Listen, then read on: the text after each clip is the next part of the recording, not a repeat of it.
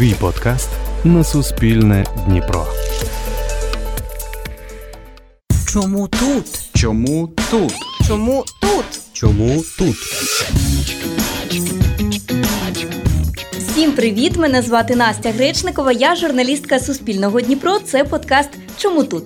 У ньому ми цікавимося історіями дніпрян, які змогли досягти успіху, знайти справу до душі, водночас залишаються жити у Дніпрі та рухають його вперед. Сьогодні у мене в гостях людина, яка популяризує сучасну культуру у Дніпрі.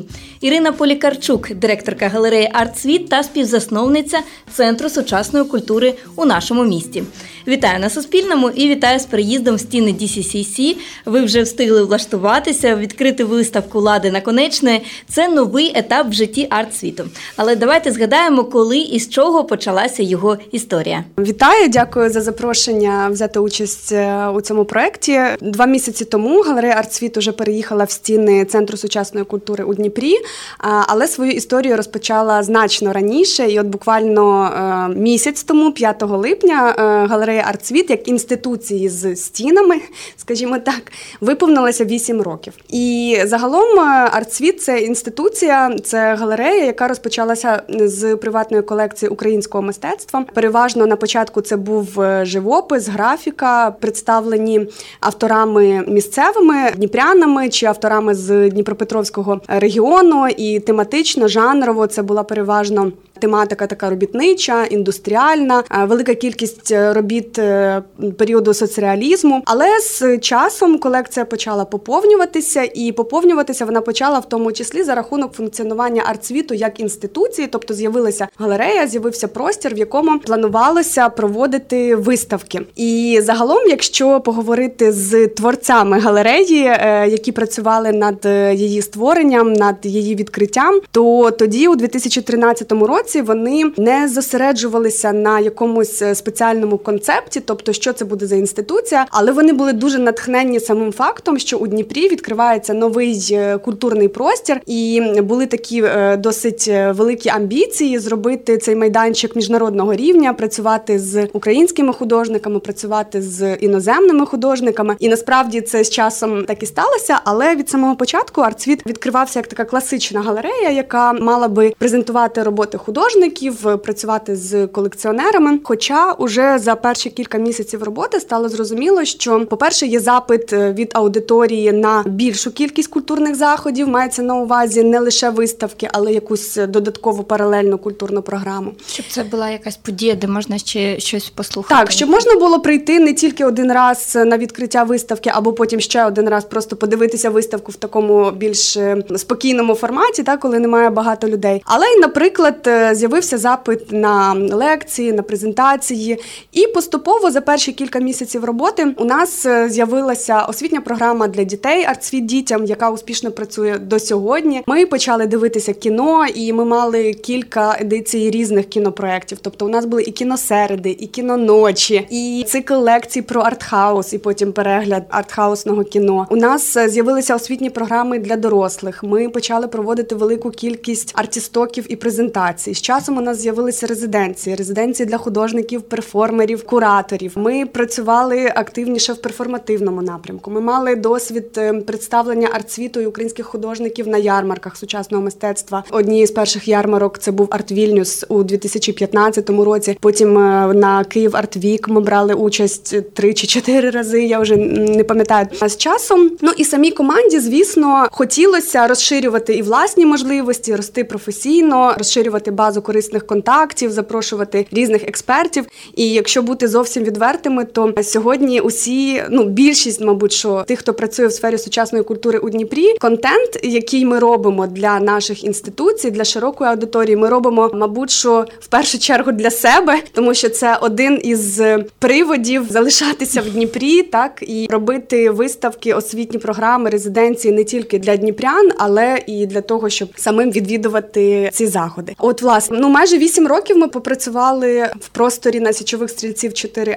Але от ще у 2018 році сталася така знакова подія, скажімо так, за одним круглим столом зібралося кілька представників різних напрямків роботи. Скажімо так, це були активісти від культури. Так ми себе називаємо. Це галерея Артсвіт і команда культури медіальної була таким основним рушієм взагалі в створенні е, центру сучасної культури, адже вони як організація працюють теж 8 років, і до цього у них ніколи не було свого власного простору. І всі проекти, які вони реалізовували, вони відбувалися на партнерських майданчиках по місту, в Арцвіті, в тому числі. І оскільки ми з ними завжди розділяли цінності, підходи і бачення того, якою має бути, як має розвиватися сучасна культура, то от власне вони ініціювали такий круглий стіл, до якого приєдналися ми з Арцвіту, до якого приєдналися представники міста. Там був головний архітектор, там був керівник департаменту культури, також представники місцевого бізнесу і представники іноземних культурних, дипломатичних гуманітарних інституцій, зокрема Генеральне консульство Німеччини, Альянс Францез, Чеський центр. І от власне ми е, говорили і всі розуміли, там це було очевидно вже дуже давно, що Дніпру потрібен центр сучасної культури. Адже якщо ми подивимося на досвід багатьох міст у світі, то дуже часто такий центр, така інституція стає дуже потужним двигуном до розвитку громади, до розвитку різних творчих спільнот, до розвитку самого міста, регіону,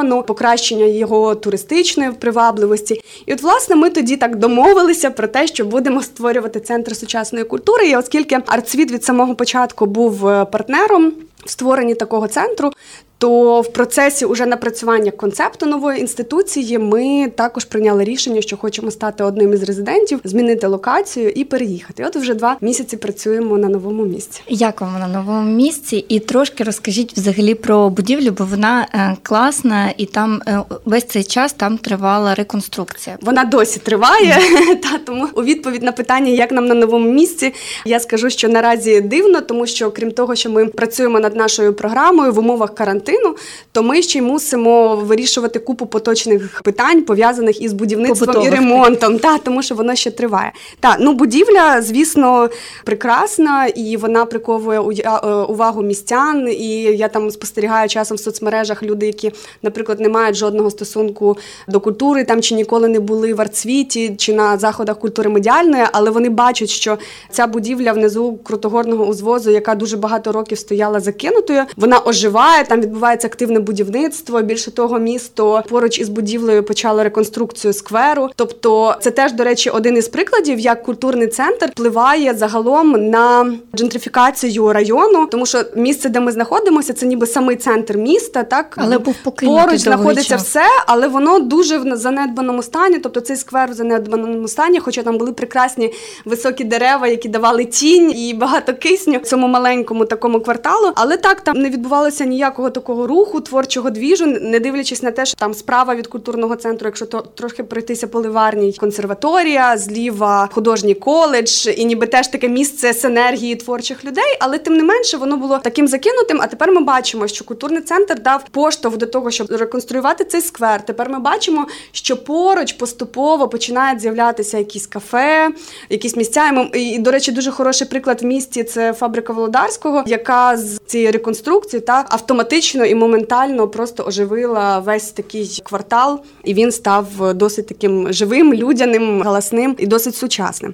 От е, то наше місто доросло до такого центру, чи ми просто підтягнемося вже під нього? Ну, от одне із завдань центру сучасної культури у Дніпрі це якраз працювати з місцевою спільнотою. І що для нас дуже важливо, не просто привозити до Дніпра якогось іменитого художника, скульптора, куратора, який прийде і розкаже: От, подивіться, я зробив це класний проект. Охайте слухайте, ахайте, насолоджуйтеся. Ні, для нас дуже важливо, щоб містяни Виховати. стали співтворцями, так щоб вони дивилися не тільки на вже якісь готові результати роботи, які привезли і показали, але і щоб вони дивилися на якісь критичні моменти пов'язані з містом. Тут якраз гарний приклад. Наша резиденція у галереї Артсвіт, програма резиденції. і От зараз якраз вона проходить. Куратори, які готують е, виставку, яка відкриється на початку вересня, і також буде дуже велика публічна програма. Вони тиждень провели в Дніпрі з дуже інтенсивною програмою темою зустрічей, обговорень, читання текстів, відвідування різних інституцій, їздили в Кам'янське, і вони напрацювали концепт, який якраз дуже пов'язаний із містом, із місцевим середовищем. І нам важливо, щоб люди, які приходять на виставку і на публічні заходи, вони мали можливість своє місто прочитувати трошки інакше, адже ми часто чуємо, що от там Львів прекрасний, Одеса прекрасна. Я вже про Європу не кажу нічого. А що у нас тут в Дніпрі заводи, і ніби нічого такого цікавого немає. Але ми хочемо, щоб містяни вони також е, дивилися на своє місто інакше. Ми хочемо трошечки шевелити цю культуру, шевелити спільноту для того, щоб творчій молоді не було так сумно і не було такої великої спокуси поїхати там в Київ, а потім кудись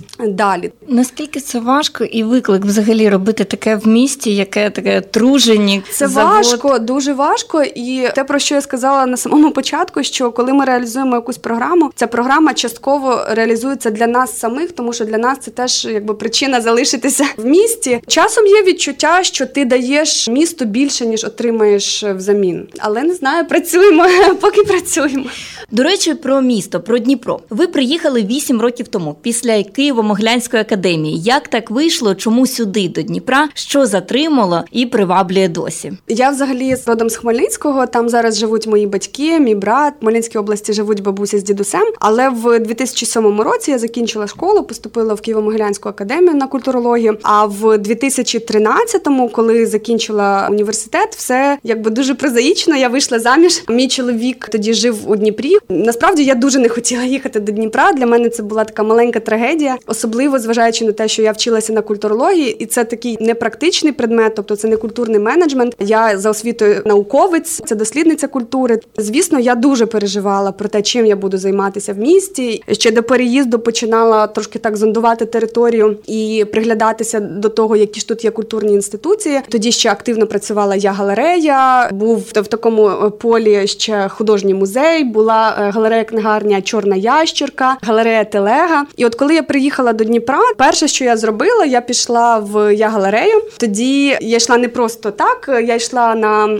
лекцію Олени Петрівни Годенко наконечне, з якою ми зараз в арцвіті дуже активно працюємо. Я, я теж обожнюю. я лекції. Так, е, дуже ціную цю співпрацю. От на осінь ми готуємо новий цикл програм. Я сподіваюся, що ковідні обмеження нам дадуть можливість фізично збиратися в просторі. А після лекції я поговорила з менеджеркою е, галереї про те, що от я така вся прекрасна, приїхала з гарною освітою до Дніпра і хочу у вас працювати. Мені тоді сказали, що такі рішення приймає Павло Гудімов. І поки я збиралася з думками про те, як написати Павлу Гудімову листа, пішла ще в художній музей і там зустрілася з директоркою Тетяною Шапаренко і з головною хранителькою Тетяною Хупавою. І вони так перейнялися моєю долею. А це ж державна організація, державна інституція. У них там держзамовлення, і просто так вільних місць очевидно немає. Але вони так перейнялися моєю долею. Розказали про те, що буквально нещодавно в Дніпрі відкрився музей українського живопису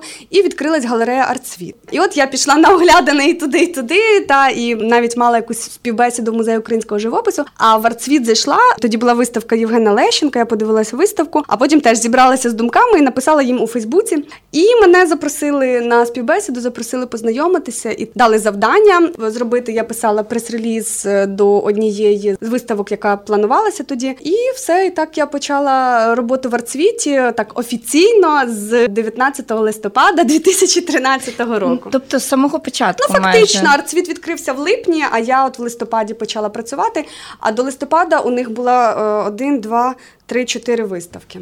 Ну, вони тоді були коротші. Це зараз ми в Арцвіті робимо таку виставку там на півтора, на два місяці, тому що ми зрозуміли, що ми на підготовку виставки вкладаємо дуже багато ресурсу е, різного і фінансового, і людського. І дуже шкода, що ми її готуємо дуже часто довше, ніж вона доступна глядачеві. Тому тепер ми робимо виставки на півтора-два місяці. Тоді вони були коротшими. Ви згадували, що іноді відчуття, що більше даєш, ніж отримуєш. А що надихає не опускати руки і продовжувати? Ну, як би це не банально звучало, але надихають справді люди. І, наприклад, е, теж з досвіду роботи в арцвіті я пам'ятаю, як перші роки ми так е, жадібно билися за цікавих художників, е, за кураторів, за журналістів. Дуже активно всіх запрошували до Дніпра, придумували 101 спосіб, як їх можна заохотити сюди приїхати. І насправді це відбувалося досить складно від самого початку. А потім, уже з подіями на майдані, потім почалася війна, потім почалися такі різні процеси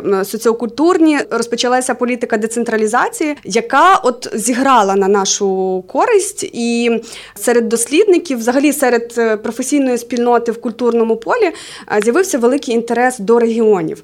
І якщо е, раніше Дніпро на культурній мапі України був е, зовсім непомітний, та і були такі активні культурні центри: це Київ, Львів, Харків, ну і Одеса, то з початком війни, з початком оцих всіх трансформацій в суспільстві, з'явився інтерес до промислового регіону.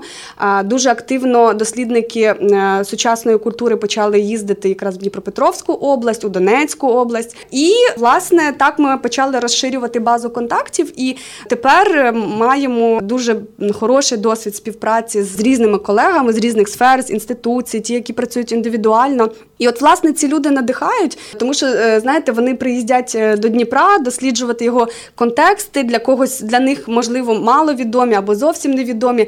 Вони там захоплюються цим, тому що вони відкривають для себе щось нове, дуже незвичне. І насправді для мене е, при переїзді в Дніпро теж е, з'явилися ці дуже незвичні промислові пейзажі, такі вони там інакше виглядають. Та?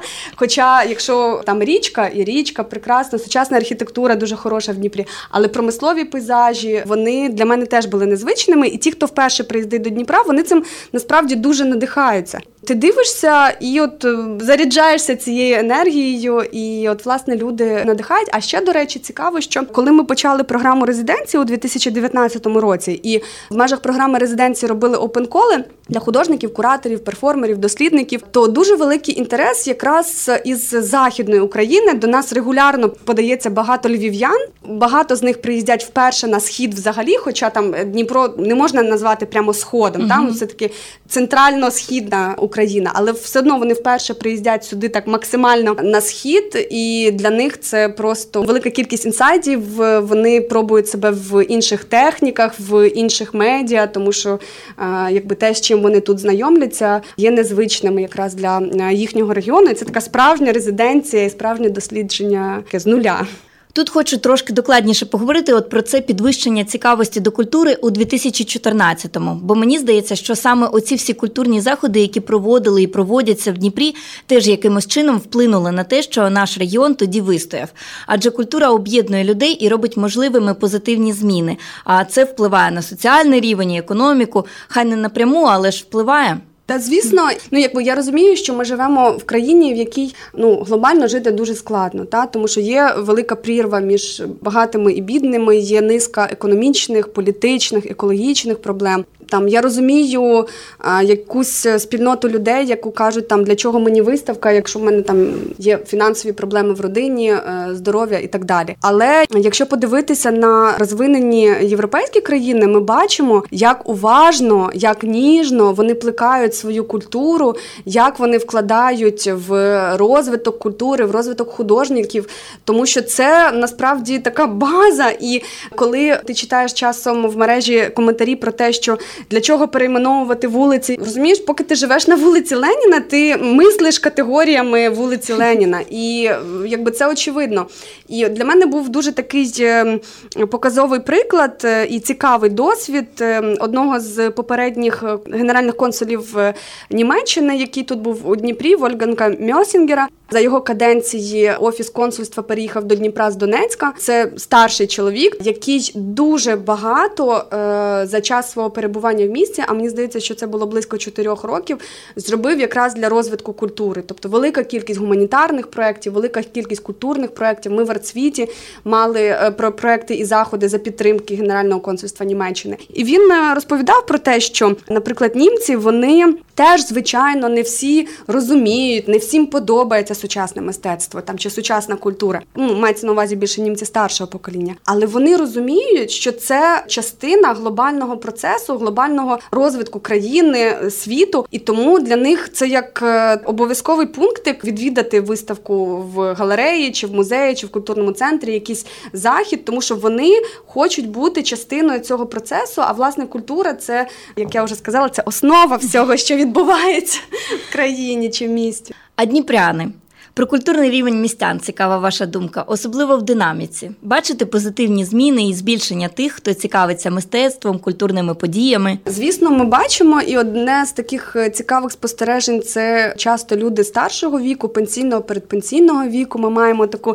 невеличку спільноту постійних наших відвідувачок і відвідувачів, які цікавляться усіма заходами, які там замість того, щоб сварити про те, що якась не така молодь сьогодні пішла, приходять на виставку виставки, задають питання, приходять на лекції, дискутують, цікавляться. Може, не все їм подобається чи не все розуміють. Роблять селфі, пишуть пости потім в Фейсбуці. Ну і це супер класно. Мені здається, так повинно бути. Це і для них така можливість ем, відчуття, що життя триває, неважливо скільки тобі років, що у тебе позаду, але якби життя триває, ти є частиною якоїсь активної спільноти. Це от одна така категорія. Ще дуже важлива, звичайно, робота і співпраця з молодою аудиторією, так навіть більше від 18 до 30 років. У артсвіту менший досвід, але, наприклад, досить великий е, досвід у культури медіальної. У них є програма Youth Active City, де вони якраз працюють з такими е, молодими спільнотами: це архітектори, журналісти, урбаністи, художники. Youth Active City – це програма, яка е, покликана на те, щоб створювати і співпрацювати і робити молодь активною частиною спільноти. Що молодь це не просто просто споживачі, ну і взагалі не тільки молодь, там дуже широка аудиторія, що ми не просто е, споживачі культури і якогось продукту, який нам дають готовий, але ми в тому числі агенти змін, і ми можемо там хтось через художні практики, хтось через роботу з публічним простором, хтось через якісь різні інші активістські рухи може впливати на те, як змінюється простір, змінюється місто, змінюється соціум. І звісно, ми бачимо це зацікавлення на резиденціях. Теж досить е, великий попит і зацікавлення від аудиторії. Тому динаміка є. Я не скажу, що вона там якась супер, знаєте, за 8 років виросли до 100-500 тисяч. Ні, але цей рух такий відбувається. І це теж один із факторів, е, що надихає, коли ти розумієш, що те, що ти робиш, ніби як не дарма, і не впусту, і люди приходять е, ще, може, ці прекрасні докарантинні часи, коли забиті зали на лекціях Олени Петрівни, і люди сидять на сходах і на підвіконні, і на підлозі. І е, наскільки відкрита ця спільнота? І для людей, яким здається, що якщо я туди піду, я нічого не розумію, як можна заспокоїти і все ж таки простягнути руку і сказати Йди до нас. Ну ми завжди кажемо про те, що це нормально, якщо ви не розумієте сучасне мистецтво, там якісь е, різні напрямки сучасної культури, тому що треба просто прийняти той факт, що сучасне мистецтво для будь-якої епохи було чимось новим, а значить незрозумілим. Та е, там найбанальніший якийсь приклад це поява імпресіоністів, е, які працювали за межами якихось академічних норм е, правил, яких не виставляли в офіційних салонах, і вони створювали там свої салони отвержених. А тепер весь світ просто захоплюється імпресіоністами, які прекрасні художники, хоча в свій час вони були просто революціонерами в цій сфері. Тому як тільки людина приймає той факт, що вона не розуміє, і це ок то це вже дуже хороший знак про те, що з нею можна працювати далі. І звісно, ми завжди заохочуємо до того, що не бійтеся ставити питання. Може, вони будуть здаватися там якимось недолугими чи смішними, але от е, така відкритість серця вона звичайно е, провокує до того, щоб рости. І такі люди із відкритим серцем можуть знайти для себе відповіді у новому центрі сучасної культури у Дніпрі. Так він має на меті стати епіцентром культури і об'єднати навколо себе всіх зацікавлених і допитливих. Мені сподобалося, як ви в одному з інтерв'ю назвали його парасолькою, під якою містяться кілька інституцій. Розкажіть, які саме і чи планується збільшення їхньої кількості? Вернемося тоді угу. до початку. Коли ми почали працювати, ми зрозуміли, що центр сучасної культури у Дніпрі відбудеться. Після цієї такої багатосторонньої зустрічі ми отримали добро від е, представників місцевого бізнесу, які власне дали в користування цю прекрасну будівлю, які інвестують в реконструкцію, в ремонтні роботи, і які від самого початку довірилися нашій команді, е, команді артсвіту, команді культури медіальної в розробці концепту нової інституції. І без перебільшень ми два, а може навіть більше років працювали над тим, яким же буде цей культурний центр від найбільш божевільних якихось е, ідей до якихось прагматичних, звісно. А це площа 2800 квадратних метрів. Тобто треба розуміти, що там, наприклад, одна інституція, один артсвіт, якби умовно, та якби переїхав стіни культурного центру. Ми не маємо такого навіть командного ресурсу, щоб забезпечити функціонування такої будівлі. І, от, власне, шляхом переговорів, шляхом обговорення різних ідей, ми прийшли до того, що оскільки ми хочемо якраз стимулювати розвиток місцевих спільнот, місцевих ком'юніті, творчих людей, то класно, коли кожен зможе для себе тут щось знайти. І ми об'єдналися кілька організацій, які вже працювали в Дніпрі, які мають спільні цінності, які мають якісь спільні ідеї, е, часом спільні проекти, але при цьому займають якусь свою маленьку нішу. Ми вирішили, що гарною ідеєю буде створити інституцію, яка як парасолька чи як комуна буде об'єднувати в своїх стінах кілька культурних ініціатив. І, зокрема, такими ініціативами є культура медіальна, власне, рушії цього великого проекту, і вони мають е, низку освітніх програм. Вони активно працюють із темою урбаністики, аудіовізуального мистецтва, фестиваль Конструкція реалізують щороку. Іншим резидентом стала галерея Артсвіт, яка Реалізує регулярну виставкову програму, е, освітні програми для дітей та дорослих, в тому числі резиденції. Також ми запросили до участі Ксі-простір як лабораторію для молодих художників, як більш такий експериментальний простір, як простір, який працює також у різних напрямках, і кіно, і там технічні штуки, якісь вони роблять, і резиденції, і міні-виставки, і музичні, і поетичні.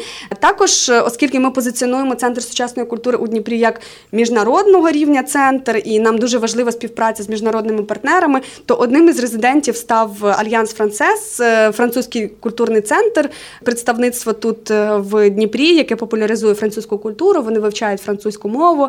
І, Відповідно, вони також мають е, низку культурних заходів. Звісно, вони там частину проводять заходів у філармонії, якщо це музичні заходи чи в консерваторії.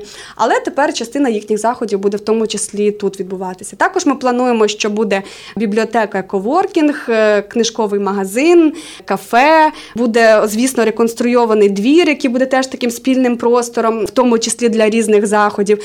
І що для нас також було важливо, це створити інституцію, в якій кожен зможе для себе знайти щось цікаве. Тобто не лише той, хто цікавий, хоче прийти на виставку, але й той, хто просто хоче прийти попити каву і зустрітися з друзями, але в тому числі можна подивитися виставку. Тобто, щоб будь-яка людина, прийшовши туди вперше, могла для себе отримати не тільки те, за чим прийшла, але і розширити в тому тому числі коло своїх інтересів. Звісно, ми не виключаємо, що в процесі з'являться інші резиденти, але оскільки буквально до сьогоднішнього дня будівля перебуває в стадії активної реконструкції, то Поки що досить складно загадувати, як воно буде далі. І зараз, реалізуючи заходи і проекти, ми так балансуємо між будівництвом і готовими площами. І насправді артсвіт ми взагалі так мріяли. І план був такий, що центр сучасної культури повністю відкриється восени минулого року. Що всі переїдуть восени, і вже ми будемо працювати. Потім там стався ковід, призупинилося будівництво, тому що ніхто не знав, як що буде відбуватися.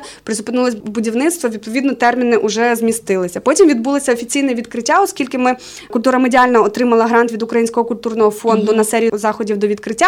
І ця серія заходів вимушено переважно проходила онлайн, хоча була частково і офлайн е, на території двору, і на території ну самого культурного центру. А треба розуміти, що для проведення якогось заходу зупиняється будівництво, робиться клінінг, проводиться захід, потім все запускається знову. Ну і відповідно цей процес будівництва затягується, затягується, затягується. Але ми просто подумали, що якщо ми будемо чекати, поки все буде під ключ, це, це не цікаво, це довго. А тут, оскільки глядач може прийти на виставку, але і побачити якісь такі робочі моменти, це теж таке відчуття співтворення, що ти є частиною чогось великого, що от зараз відбувається в Дніпрі. І зміни бачити. Так, ти бачиш зміни, цю динаміку. Е, Так, це звісно теж дуже важливо. І потім вже якби планувалося, що артсвіт переїде з січня 2021 року. Потім з січня ми перемістилися в датах на кінець квітня. А потім вже там у нас була затримка з освітленням. Підрядник попросив ще там кілька тижнів, і от на початок червня, і теж думали, а може зачекати. Коли ми готували виставку Лади наконечної до відкриття. Тоді, якщо пам'ятаєте, це був початок червня, був сезон сильних дощів. Так, так, було холодно. Було холодно, сезон сильних дощів. А оскільки є два корпуси, які розділені сходовою частиною, і незабаром там буде такий скляний атріум, а зараз його немає. То в період оцих сильних дощів оцей простір між двома корпусами просто заливало водою по кісточки. І ми розуміємо, що у нас через два чи три дні відкриття виставки, а тут стоїть вода, і ці дощі не зупиняються. І коли відкриваються двері в галерею, ця вода тече в галерею. Ну коротше, так, у нас було багато страхів, але ми переїхали і класно, що працюємо. Хоча офіс працює зараз переважно вже на новому місці, на тимчасових меблях, але ще зі старого простору ми ще не вивезли. Колекція ще там. меблі. Колекція буде ще там досить довгий час, тому що для колекції ще не обладнано простір взагалі. Зараз ми поступово освоїмося. Тому, коли буде повністю запущена будівля, ми будемо розуміти, можливо, ще хтось з культурних інституцій до нас приєднається і також буде там свою програму робити. Зараз реконструкція ще в активній фазі. Давайте розкажемо, що це за будівля. Вона багато років була занедбана, а зараз шар за шаром постає у всій своїй красі. Неодноразово ваша команда розповідала, що для реконструкції вибрали концепцію невтручання. Що це значить? Загалом над е, концептом і е, реконструкції будівлі працювала така архітекторська невеличка група. Ми працювали всі спільно. Звісно, в цьому процесі брали участь і власники будівлі, оскільки мають право теж слідкувати за тим, що відбувається з цими стінами. Так і наша команда, яка працювала над концептом культурного центру. І справді ми обрали таку концепцію невтручання. Загалом я мушу сказати, що це будівля кінця 19 століття, і от збереглася до сьогоднішнього дня вона в досить трансформованому вигляді.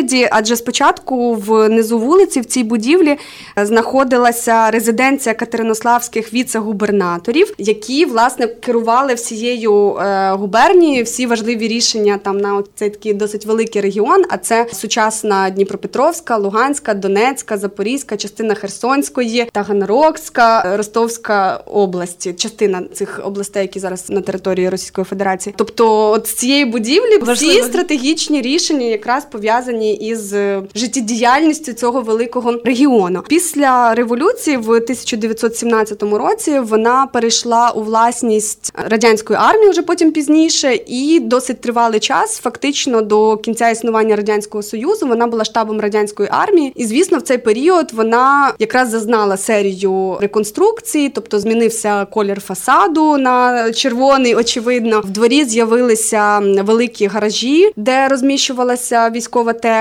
Ну а загалом сама будівля складається з трьох корпусів: тобто секретарський, старий і новий. Оце секретарський корпус, в якому зараз на першому поверсі Альянс Францес, а на другому поверсі офісний блок культурного центру. То це якраз от е, ми сидимо там, же звідки приймалися усі рішення для всієї губернії. Так, то в радянський час, звісно, вона також зазнала різних змін. А уже в часи незалежності вона перейшла у власність е, Міністерства оборони. Ніяк фактично не використовувалася. Дійшла до дуже занедбаного стану. Потім перейшла в приватні руки і теж досить довгий час не використовувалася. А кілька років тому. Там планували зробити школу для єврейських дівчаток, і тоді почалися перші роботи з укріплення будівлі. Тобто над цим працювала інша група архітекторів, які розробили теж якийсь план е, реконструкції, але в першу чергу зробили якісь укріплюючі конструкції для того, щоб будівля була безпечною. В першу чергу. Ну потім проект заморозився, і теж будівля досить довгий час перебувала уже в такому, ну пустувала. І коли ми почали працювати над е, концептом реконструкції, ми зрозуміли, що, по-перше, ми нікого не хочемо обманювати і видавати будівлю, яка от пройшла от оцю велику кількість етапів та і трансформації, видавати, робити з нього якийсь е, торт та і показувати, імітувати архітектуру старого стилю, там змінювати ліпнину, доліплювати там якісь сьогоднішні, і показувати, що от вона така прекрасна. Подивіться, як вона збереглася. Це несправедливо, неправильно, нелогічно. От і так справді обрали таку концепцію невтручання. І власне е, важливим було зробити доробити там якісь укріплюючі роботи в першу чергу чергу для безпеки, також е, реконструювати і відновити елементи, які можна реконструювати і відновити. А те, що не можна, його просто обробити і законсервувати власне в такому вигляді, як воно є. І власне, оця історичність, історичний зріз і можливість побачити, скільки всього ця будівля прожила різних етапів. Це ж теж дуже цікаво, тому що це якась е, динаміка того, що відбувається взагалі там у світі, і взагалі у суспільстві. Є об'єкти, які збереглися дуже добре. Ну, сходова частина вона місцями. От, наприклад, Атланти вони uh збереглися дуже добре. і Це таке улюблене місце для фотографій. Є блакитна зала, така е, велика, помпезна. Хоча історично вона не була блакитною. От вона блакитною стала в радянський час. А що до речі, цікаво, чому в тому числі була вибрана ця концепція невтручання, тому що те, якою була будівля від самого початку, ми можемо побачити на архівних матеріалах до 1917 року. Відколи там була радянська армія, Це всі ці архіви засекречені, і ми не можемо там знати, що там відбувалося, які відбувалися трансформації зі стінами, там з елементами декору. Тому якби теж е, щось там відновлювати, збивати там чи навпаки доклеювати це неправильно. Але, наприклад, з внутрішнього боку фасаду, тобто зі сторони двора, відбулася зачистка, тобто зняли оцю велику кількість е, нашарувань, яка відбулася там уже якраз в радянський період. І зовнішній фасад йому повернули білий колір, але до цього він був там, ну як червоним, але до наших днів він там вже став таким uh фіолетово-малиново, якийсь такий відтінок. Тому цікаво, що можна зараз побачити її такою, як вона є. А люстра в блакитній залі. Так мені цікаво. Будете замінювати на нову якусь? Ну вона е, буде, мабуть, частково відреставрована. Зараз е, якраз відбувається активна реставрація реставрація блакитної зали, і це найдовший процес. Звичайно, там зараз працюють реставратори, які займаються дверима, будуть збережені оригінальні двері, але вони будуть якраз відреставровані. Ну і там ці всі різні елементи. А от колір блакитної зали, хай це буде інтригою. Чи він залишиться, чи буде інший. Побачимо. Хоча ми домовилися, що цей простір буде називатися блакитна зала. Клас, будемо чекати. І наприкінці хочу поставити головне питання нашого подкасту: чому тут у Дніпрі варто лишатися і робити такі проекти, які які робите ви з командою? Тому що мені здається, що саме зараз ми переживаємо часи, коли Дніпро відроджується. Тобто, ми так часом е, жартуємо в команді, що це просто золота епоха Дніпра, і насправді це може десь частково жарт, а частково правда. Але ми бачимо, як багато добрих змін відбувається в публічному просторі, як з'являються пішохідні зони, тобто як простір загалом стає більш friendly до різних категорій населення, і і до мами з візочком, і до людини на інвалідному візку, до молоді, до старших людей. Ну то простір е, міста стає більш доступним, більш комфортним. Ці зміни відбуваються зараз. Багато цікавих проєктів в різних культурних інституціях, не тільки в центрі сучасної культури у Дніпрі, але у філармонії, зокрема, в художньому, в історичному музеї. Тобто відбувається якась динаміка, змінюються і омолоджуються команди, з'являються якісь нові підходи до експонування, до діджиталізації того, що ми звикли бачити таким законсервованим і десь за склом. Загалом е, всі ці культурні інституції стають більш відкритими до співпраці. Насправді можна говорити про те, що от зараз відбувається якесь таке культурне відродження, і залишатися тут варто для того, щоб стати частиною цього процесу. А потім за кілька років дуже сподіваюся, що це буде не за десяток років, а раніше насолоджуватися цими результатами і просто жити в хорошому місці. А ще аеропорт над цим треба попрацювати. І всі ці зміни мені здається, що це впливає ще на нас внутрішньо. Звісно, і буквально вчора приїхала моя подружка з Києва, і вона каже: Я вперше приїхала і подумала в Дніпрі прикольніше. Ну, ми ми дуже часто це чуємо насправді. І От у нас буквально нещодавно була резидентка, яка родом з Харкова, але живе і працює в Києві Альона Соломадіна, і вона була в Дніпрі на конференції професійній у 2017 році, тобто 4 роки тому. І вона каже: за 4 роки прямо вау! Ну угу. дуже багато змін відбулося. І вперше от був е, наш резидент зі Львова Сергій Петлюк, який теж каже: Я просто здивований, дуже хороша сучасна архітектура, дуже добрі простори і ми так з ним прогулювалися, в тому числі там з моєю дитиною. У нас така була робоча дружня е, прогулянка, і якраз ми гуляли просторами, де проводять час е, діти, підлітки. У нього теж є маленький син, і він якби здивований. А каже: а ще тут води багато, те, чого Львову дуже не вистачає, і це додає теж якогось такого відчуття повітряності, свободи, легкості, не дивлячись на те, що на горизонтах часом можуть труби. бути труби та і там е, дим з цих труб, який іде. Але справді мені здається, що що сьогодні Дніпро набирає таких обертів і поступово стає місцем і містом можливостей. Хоча часом, звісно, не все так весело, але треба залишатися для того, щоб стати частиною цього процесу і розуміти, що я був в Дніпрі, чи я була у Дніпрі, я працювала у Дніпрі в той час, коли все починалося, і це дуже круто. Дякую. Дякую вам. Був подкаст Суспільного Дніпро. Чому тут? Підписуйтеся на нас на тих платформах, де ви слухаєте подкасти. Слідкуйте за Суспільним Дніпро у соцмережах. Почуємося